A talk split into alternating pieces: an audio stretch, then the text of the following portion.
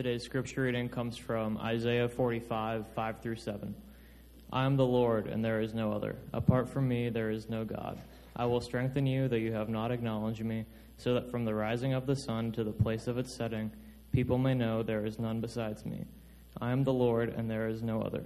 I form the light and create darkness. I bring prosperity and create disaster. I, the Lord, do all these things. This is the word of the Lord for us. Well, hey, everybody. I now understand why Nick said something about, Are you awake? It's all making sense now. We were singing Be Still, and everyone's like, Got it.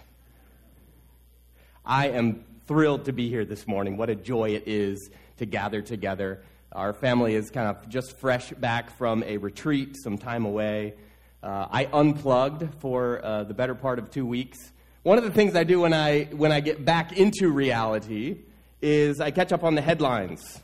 So I go online and read the headlines there, and I, I grab our trusty bargain hunter and catch up on all the local sports events. But what if you opened the newspaper and you saw the headline, Fredericksburg flattened, or Berlin bulldozed, or Worcester waylaid? We might be used to hearing those kind of words in response to Browns games. but, but what if it were talking about actual events in our cities and in our villages where they were being overthrown, where they were being obliterated? Apple Creek annihilated, Canton crushed, Wilmot wiped out. It's hard to even imagine waking up to headlines such as that. And yet, that's exactly what God said to the people who surrounded Israel. He said that they were going to be obliterated and wiped out. And so this morning, as we get into the Word of God, I want to issue the same warning to us as well. I, I want us to heed the warning of the Word of God. That we, we need to wake up to the Word of God. We, we must be very careful and cautious not to become like the world around us that we wouldn't think like them, that we wouldn't adopt their ways of acting and speaking, that we wouldn't adopt their idolatry. And oh, it might not be wooden idols, but modern idolatry is alive and well. Let me name a few money. Don't have to look very far to see people who are worshiping money, who, who think highly of money, whose lives revolve around that. Career climbing that ladder to the next position and the next promotion and getting the status that you want, keeping up appearances. I've been in our community just two years. In some ways, I'm naive. In other ways, God gives me a fresh set of eyes to see you all and your neighbors and the people here. Keeping up appearances those lawns that we've just got to have a little better than the guy next door. Politics. Our own health and physical fitness. You see, anything that you look to for fulfillment outside of God is an idol. Like Jeremy said just last week, last Sunday, Idolatry is letting anyone or anything other than Jesus sit on the throne of your heart. Do you recall that? He was sitting right here in a throne. It was a great visual illustration. Who will we allow to sit on the throne of our hearts? And I would say, if we learn anything from the Old Testament prophets, it's that God is willing to strip us bare, to take everything away, to, to bring destruction, that we would find him. That, that we would be like Job, who says, Though he slay me, yet will I hope in him. So there is an encouragement as well as a warning today.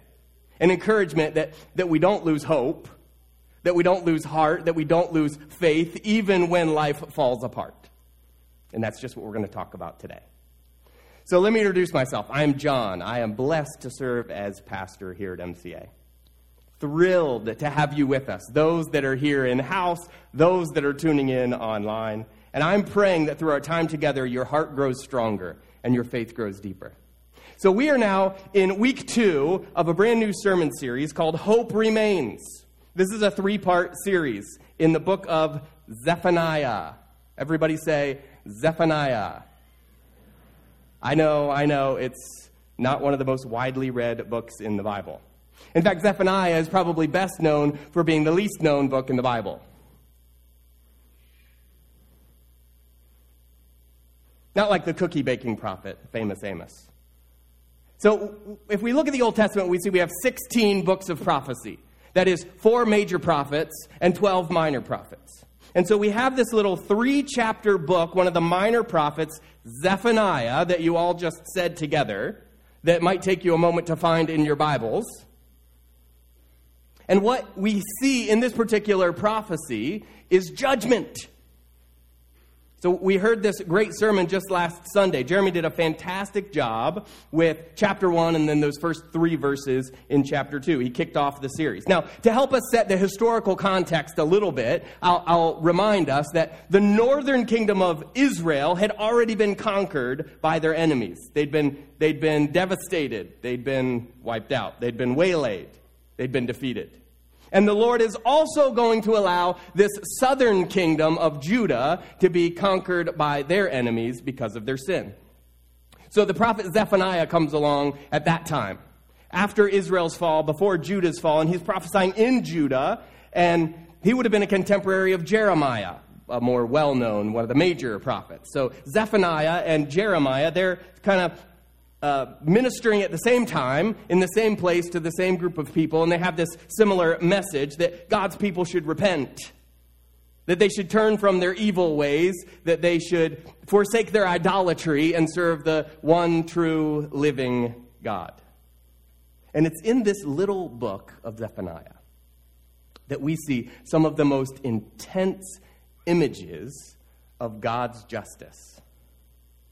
He, he warns the Israelites, he warns the surrounding nations in graphic detail that the day of the Lord is near. That's a phrase that we see in Zephaniah. The day of the Lord is near. That, that God is going to judge the nations with fire. That He's going to devastate them. So there's the warning. And yet, in spite of the certainty of God's judgment coming, hope remains. That's what we're calling this sermon series. That's what, that's what we're sort of lifting out of this fantastic, amazing, extraordinary little book of prophecy that we don't read very often. It is that, that hope remains for those who turn to God in humility and faith. So in Judah, things were falling apart. If you were here for our recent sermon series, we went through Jeremiah and Lamentations. Jeremiah is the one that wrote Lamentations. But you'll, you'll remember those lessons that we learned that the judgment is looming, that God had said, I'm going to flatten you, but that the Lord was giving them another chance to repent. That these were a people steeped in idolatry and sin, that they had gone far from God. And so God says, All right, enough. I'm going to send Babylon to conquer you. And so, yes, indeed, Zephaniah's prophecy is about that. And it's about so much more than that. It's about the coming judgment that God is going to bring upon the people of the ancient Near East back in their day, but it's also about a future and coming judgment when our Lord Jesus returns that great day of the Lord. It's about the second coming of Jesus when all people will be judged. And so if we go into Revelation chapter 20, John tells us what he saw about that particular judgment. In Revelation chapter 20, starting in verse 11, then I saw a great white throne and him who was seated on it. The earth and the heavens fled from his presence, and there was no place for them. And I saw the dead, great and small, standing before the throne, and books were opened. Another book was opened, which is the book of life. The dead were judged according to what they had done, as recorded in the books. The sea gave up the dead that were in it, and death and Hades gave up the dead that were in them, and each person was judged according to what they had done. And then death and Hades were thrown into the lake of fire. The lake of fire is the second death. And anyone whose name was not found written in the book of life was thrown into the lake of fire. This is what Zephaniah is prophesying about the day of the Lord, the day of judgment. So, at the end of the age, here's the biblical truth that we see in not only the Old Testament prophecy, but then this vision, this revelation that God gave to John. That that each and every person will stand before God's throne of judgment. That the book of life is going to be opened to determine is your name found there? And I, I want to tell you, in that moment, that's going to be the most important thing is is my name there? Like it might not be important to you right now. In fact, I dare say the world over 8 billion people not many are thinking about is their name in the book of life. But on that day, on the great day of the Lord, my friends, it will be the most important question. It will be the, what is burning on everyone's hearts and minds. Is my name written in the book of life? Because we have the dire and drastic warning there that for those whose names are not found in the book of life, They've rejected the Lord. They didn't heed his warnings that they're going to receive everlasting punishment in the lake of fire. Now, for those who trust in the Lord, who, who have found salvation in the only place that it can be found, the name of the Lord Jesus Christ, then we will be welcomed into eternal paradise. Our name is indeed written in the book of life. Earlier this month, our region hosted a drama called Heaven's Gates, Hell's Flames. Some of the, our folks here, some of you were involved in that. You helped with that particular ministry. Our friend Paul Mullet shared the following on social media. He says, We recently heard that on Sunday evening, a group of Amish from Pennsylvania were in the area and they decided to attend the drama Heaven's Gates and Hell's Flames. As they were traveling home early Monday morning, they were in an accident. One man died instantly. Two people were in the ICU. The best part is that some from the group went forward at the drama and accepted Christ as their Savior. The man who died instantly was telling his family how different he felt, that he had never had such peace. And we are praising God that he will spend eternity in heaven. To God be the glory. If you haven't seen that drama, the story that unfolded after the drama is basically what happens within the drama. It's amazing. And to God be the glory. For that gentleman who put his trust in the Lord Jesus Christ, and in so doing, his name is indeed written in the book of life. So, what we see in the book of Zephaniah is that each and every one of us, no matter what your age, no matter what your gender, no matter what your ethnicity, the world over, will stand before God's judgment. Each one of us will have to give an account to God. And today is the day that we can hear that warning and respond. We can respond. Just like he gave the people of Judah chance after chance after chance after chance, he does so for you and I. He calls us yet again to humble ourselves to turn to him. So let's go to the book of Zephaniah. Turn with me there to chapter 2. Some of you already have your Bibles open and you're there. We're going to see specifically in chapter 2. In chapter 1, we did hear this warning about the day of the Lord and Judah will be judged. In chapter 2, we're going to see God singling out that God's authority is not just over Judah, but it's over all nations. And so we're going to start at verse 4. We're in Zephaniah chapter 2.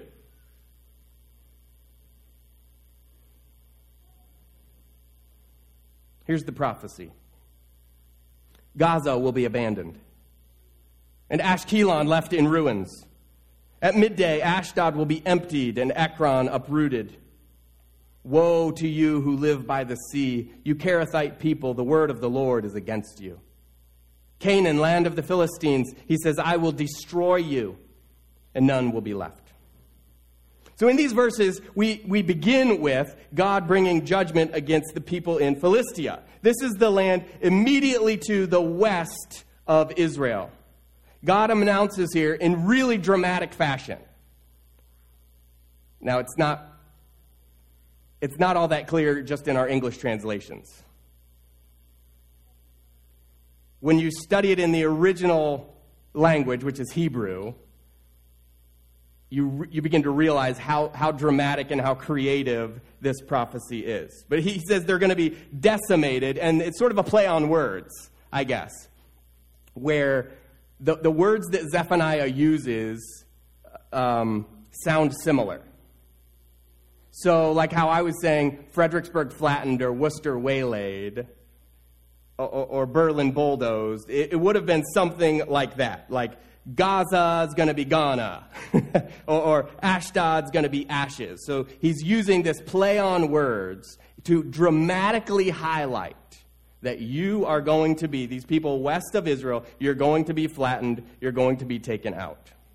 The Philistines are not the only ones that the Lord calls out. He also addresses Moab and Ammon that were located to the east. So jump down to verse 8. These were enemies who oppressed and reviled and taunted God's people. So picking it up at verse 8, we're in Zephaniah chapter 2.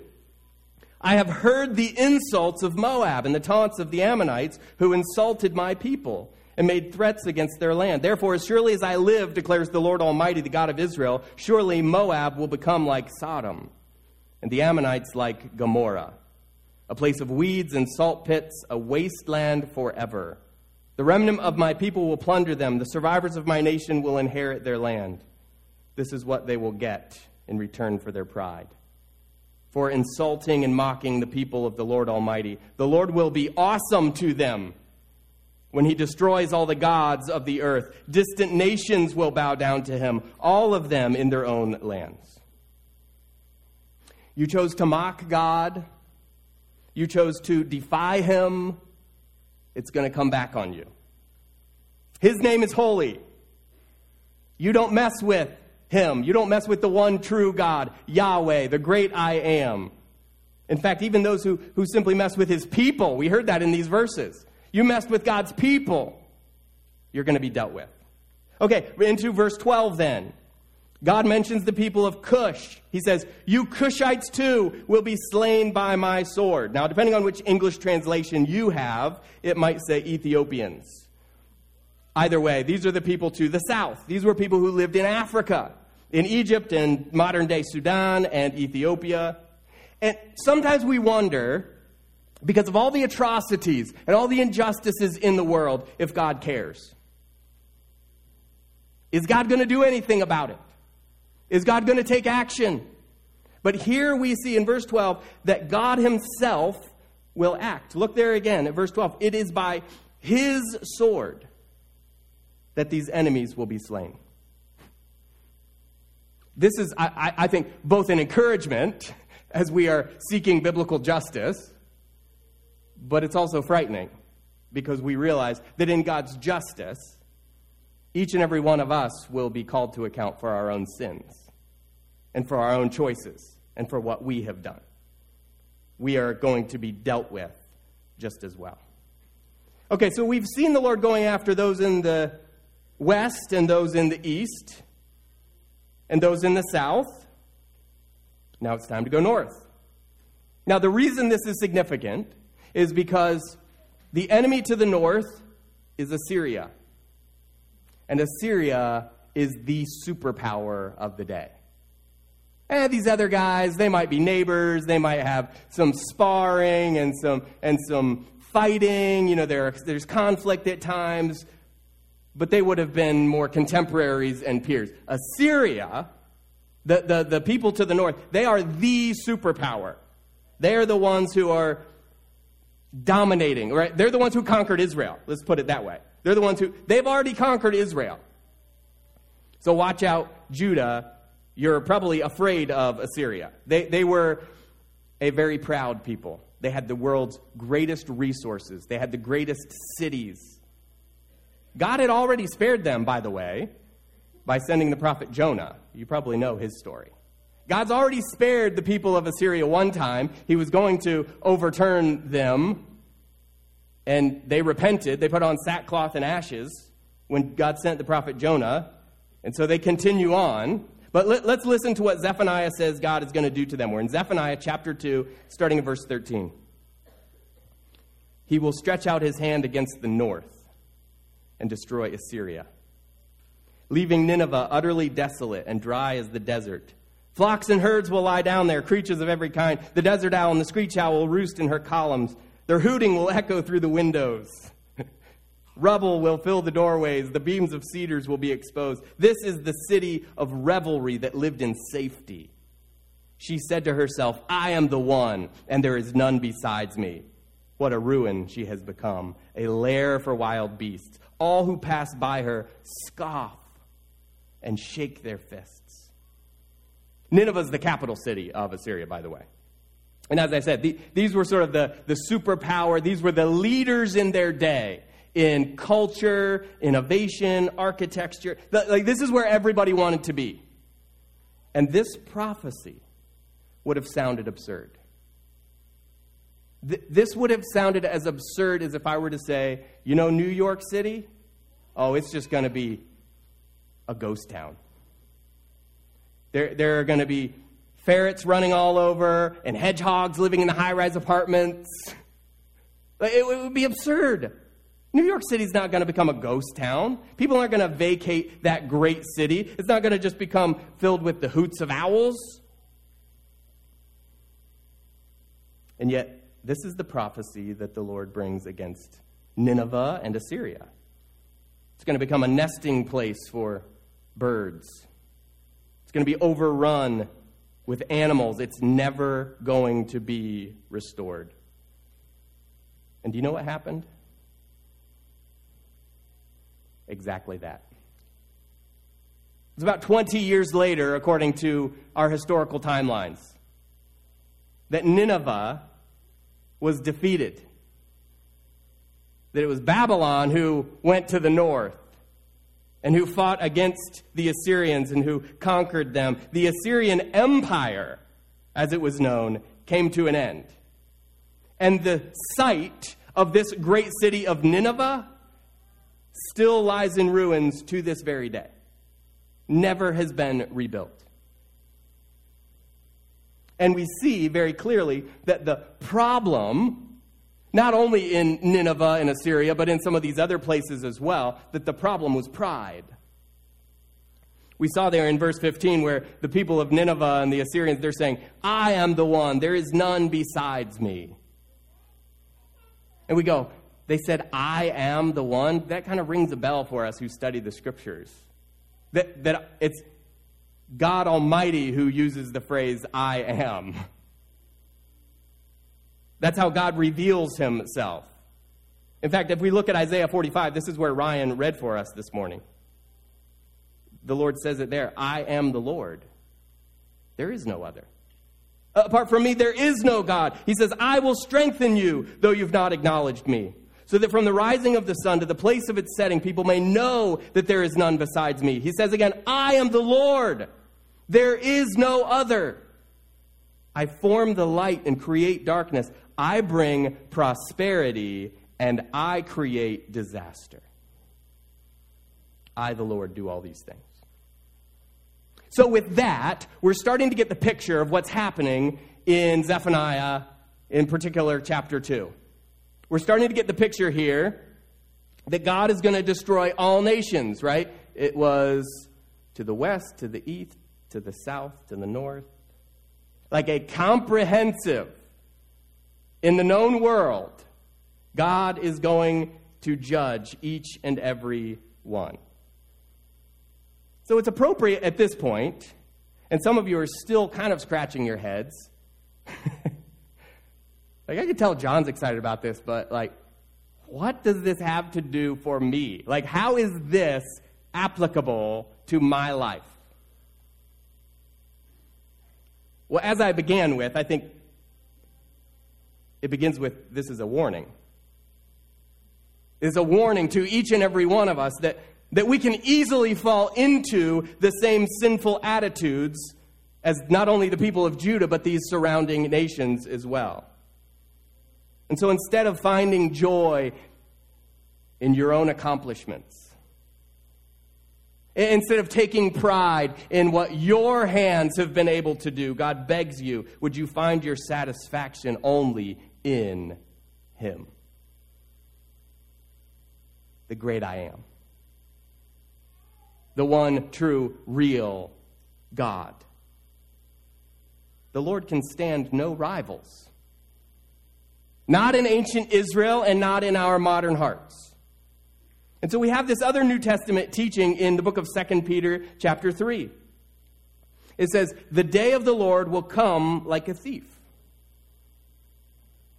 The heavens will disappear with a roar, the elements destroyed by fire, the earth and everything done in it will be laid bare. And then Peter says this Since everything will be destroyed in this way, what kind of people ought you to be? It says 1 Peter 3 11 and 12. What kind of people ought you to be? Given the fact that everything is going to be destroyed, he says, you ought to live holy and godly lives. And so we have a great warning in Zephaniah chapter 2, but we also have a great encouragement that despite the coming destruction and judgment, hope remains for those who turn to the Lord. So, what do you do when life falls apart? And perhaps your life is starting to crumble even now with the unexpected, with the devastating. Or maybe you'll just hear the warning today. You're like Nineveh. Everything's going well. Everything's going great. Your hope and your trust and your pride is in what you can see and what you can feel and what you've built. Well, I want us each to hear the warning. And each of us to be prepared. Why? For the day of the Lord that Peter says is going to come like a thief in the night. So here's the very best advice that I can give and what we see from the scriptures that when life falls apart, turn to the Lord. Turn to God. Cling to Him. Plead with Him. Pray to Him. Worship Him. Seek Him. You see, if pride is trusting in ourselves, then turning to God shows that our faith is rightly placed in Him. And the scriptures are so clear, I don't even have time to, to go through them. That God hates pride. God hates pride. He hates that it's pride that, that wells up within us and, and leads us to declare that we have no need for Him. Oh, no, many of us don't do that with our mouths, but we do it with our actions, and we do it with our attitudes, and we do it in our hearts. That God hates our pride that leads us to prayerlessness. Why don't we pray? Why are we not a people of prayer? It's because we don't trust God. God hates our pride. It's been called the sin of all sins. It's what caused the original sin in the Garden of Eden. It's what caused Lucifer to fall from heaven. It's what keeps so many of us from completely trusting in God, giving Him control, giving Him authority. Because our pride says, I am God, and He is not. And again, you probably haven't uttered those words with your mouth. But what about your attitude? Why do you depend on your own ingenuity and your own resources instead of falling completely before God's throne of mercy? There is an all powerful God, my friends. One day the world will know it. That all powerful God made you and loves you. And He knows what is best for each and every one of us. And if you turn to Him, if you give him control, you'll be glad you did. Because it will mean freedom. It will mean hope. It will mean, as the scriptures say, an abundant life this side of eternity and paradise with him forever.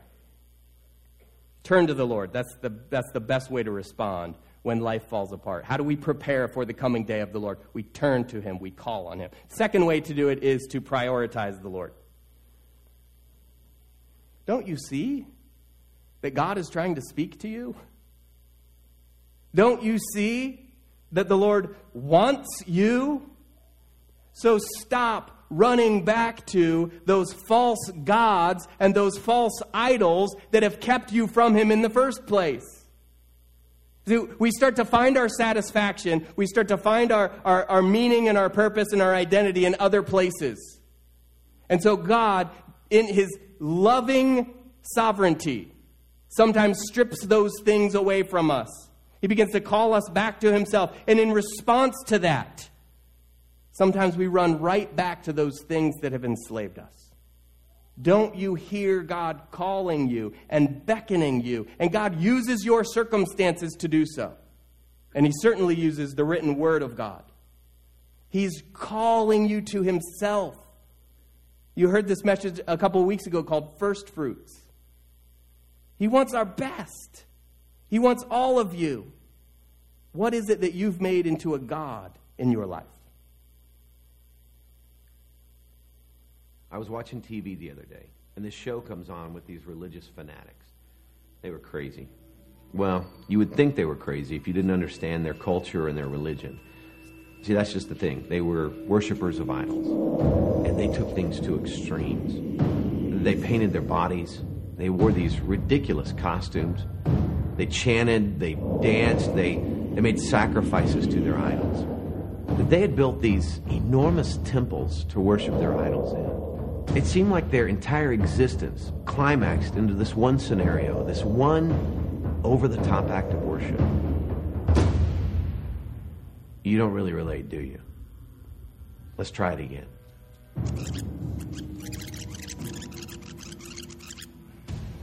I was watching TV the other day, and this show comes on with these religious fanatics.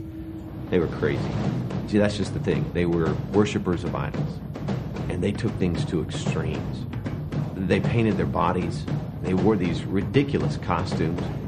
They chanted, they danced, they, they made sacrifices to their idols. They had built these enormous temples to worship their idols in. It seemed like their entire existence climaxed into this one scenario, this one over the top act of worship idol worship. It's not just about golden calves anymore.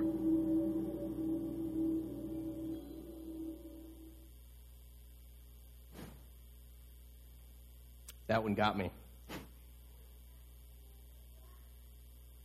Say anything, anyone that has our affection. Anything or anyone that I'm willing to jump and cheer and shout for, and yet I won't for my Lord.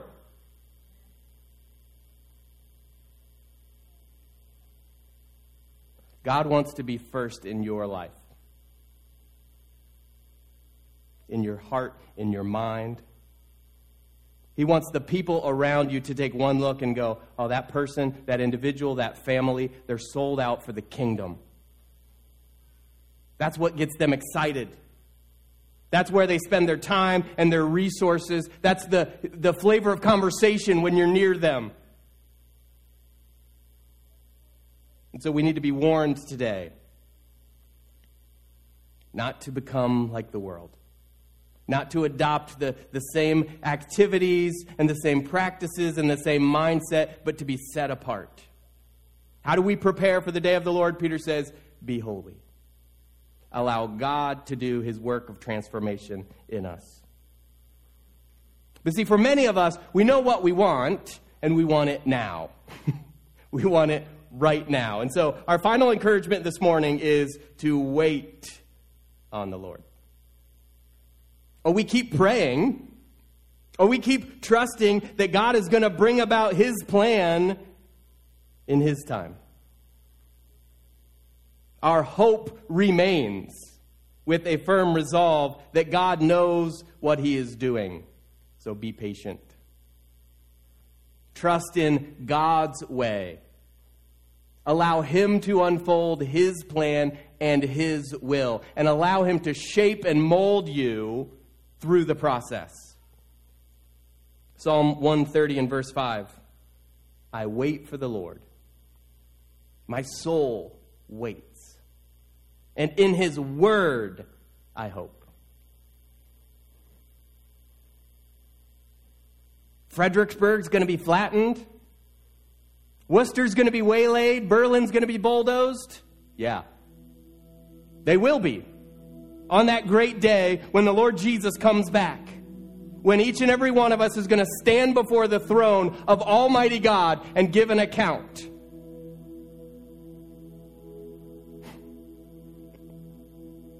But I don't want to shout from the pulpit and, and pound up here today saying, so you've got to be terrified and you've got to be mortified and you've got to be afraid. Because, yes, God is awesome in his judgment. Do you know what else is awesome? God's salvation. The goodness of God poured out for you and for me, for the world over. We don't have to fear God's awesome judgment because we know God's awesome salvation through his son, Jesus Christ.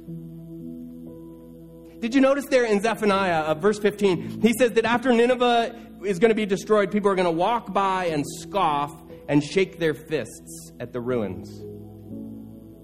And you know, that's exactly what people did to Jesus when he was on the cross.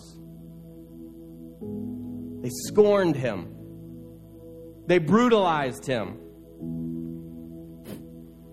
And because Jesus took upon himself the sin of the world, God no longer shakes his fist at us for our sin, but instead, his desire is to restore us. So in Zephaniah chapter 2, we skipped over two verses. I want to go back to them verses 6 and 7.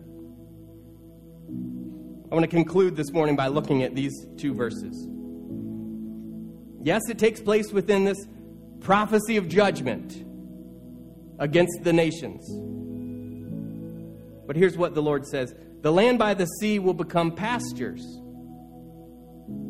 having wells for shepherds and pens for flocks. That land will belong to the remnant of the people of Judah. There they will find pasture. In the evening, they'll lie down in the houses of Ashkelon. The Lord their God will care for them he will restore their fortunes. So even while God is saying, you're going to be taken into exile, you're going to be conquered, you're going to be decimated, he's saying, and yet, when the Philistines are wiped out, guess what? There's going to be wells there for you when you come back. And the ones that are the remnant who don't go into exile, I'm going to have a safe harbor for them.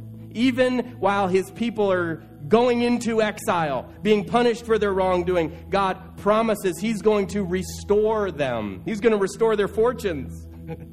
so is Judah going to endure invasion? Yes. Will God's judgment fall upon them for their sin? Most certainly. And yet, those who remain steadfast will be victorious. That God is going to make things right for his people of old and for everyone who puts their trust in Him. That God will make things right in eternity. So that when life falls apart, whether that's now or whether that's on the coming day of the Lord, hope remains. And so I implore you today. I plead with you and I urge you, as we see the warnings from Scripture, turn to the Lord. Call on His name. Put Him first in your life. Give Him control. And wait. Wait on His timing. Wait on His plan. Trust Him. He is faithful. Every one of His promises comes true. Yeah, you might walk through, you will walk through challenges and hardships and suffering and difficulty, but it will end. God's going to put an end to it when it's no longer accomplishing His will, which is strengthening your heart and deepening your faith. And all along the way, He's making you into the likeness of his Son, Jesus Christ. So let's pray. God, continue the work that you've begun in us.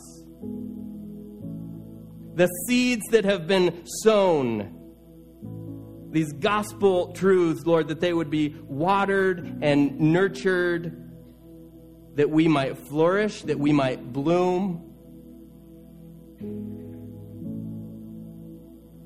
That we would have the aroma of Christ, not stained by the world not corrupted by our own flesh and sinful desires, but giving ourselves completely and entirely to you.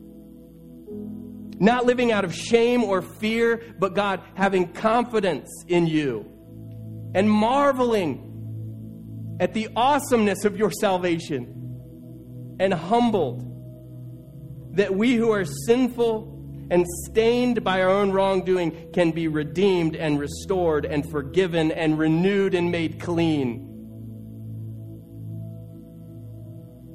So, Lord, we are thankful. And in this season where gratitude is emphasized, Lord, we are grateful for this good news of our Lord Jesus Christ.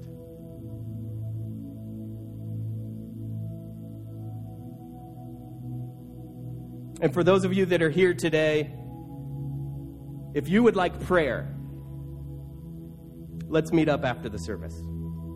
I would be honored to come with you before God's throne of grace to cry out to Him, to receive His blessing, His healing, His mercy, and His salvation. And so, Lord, we thank you for all that you are doing today. We give you the honor and the glory, and we do it in Jesus' precious name. Amen.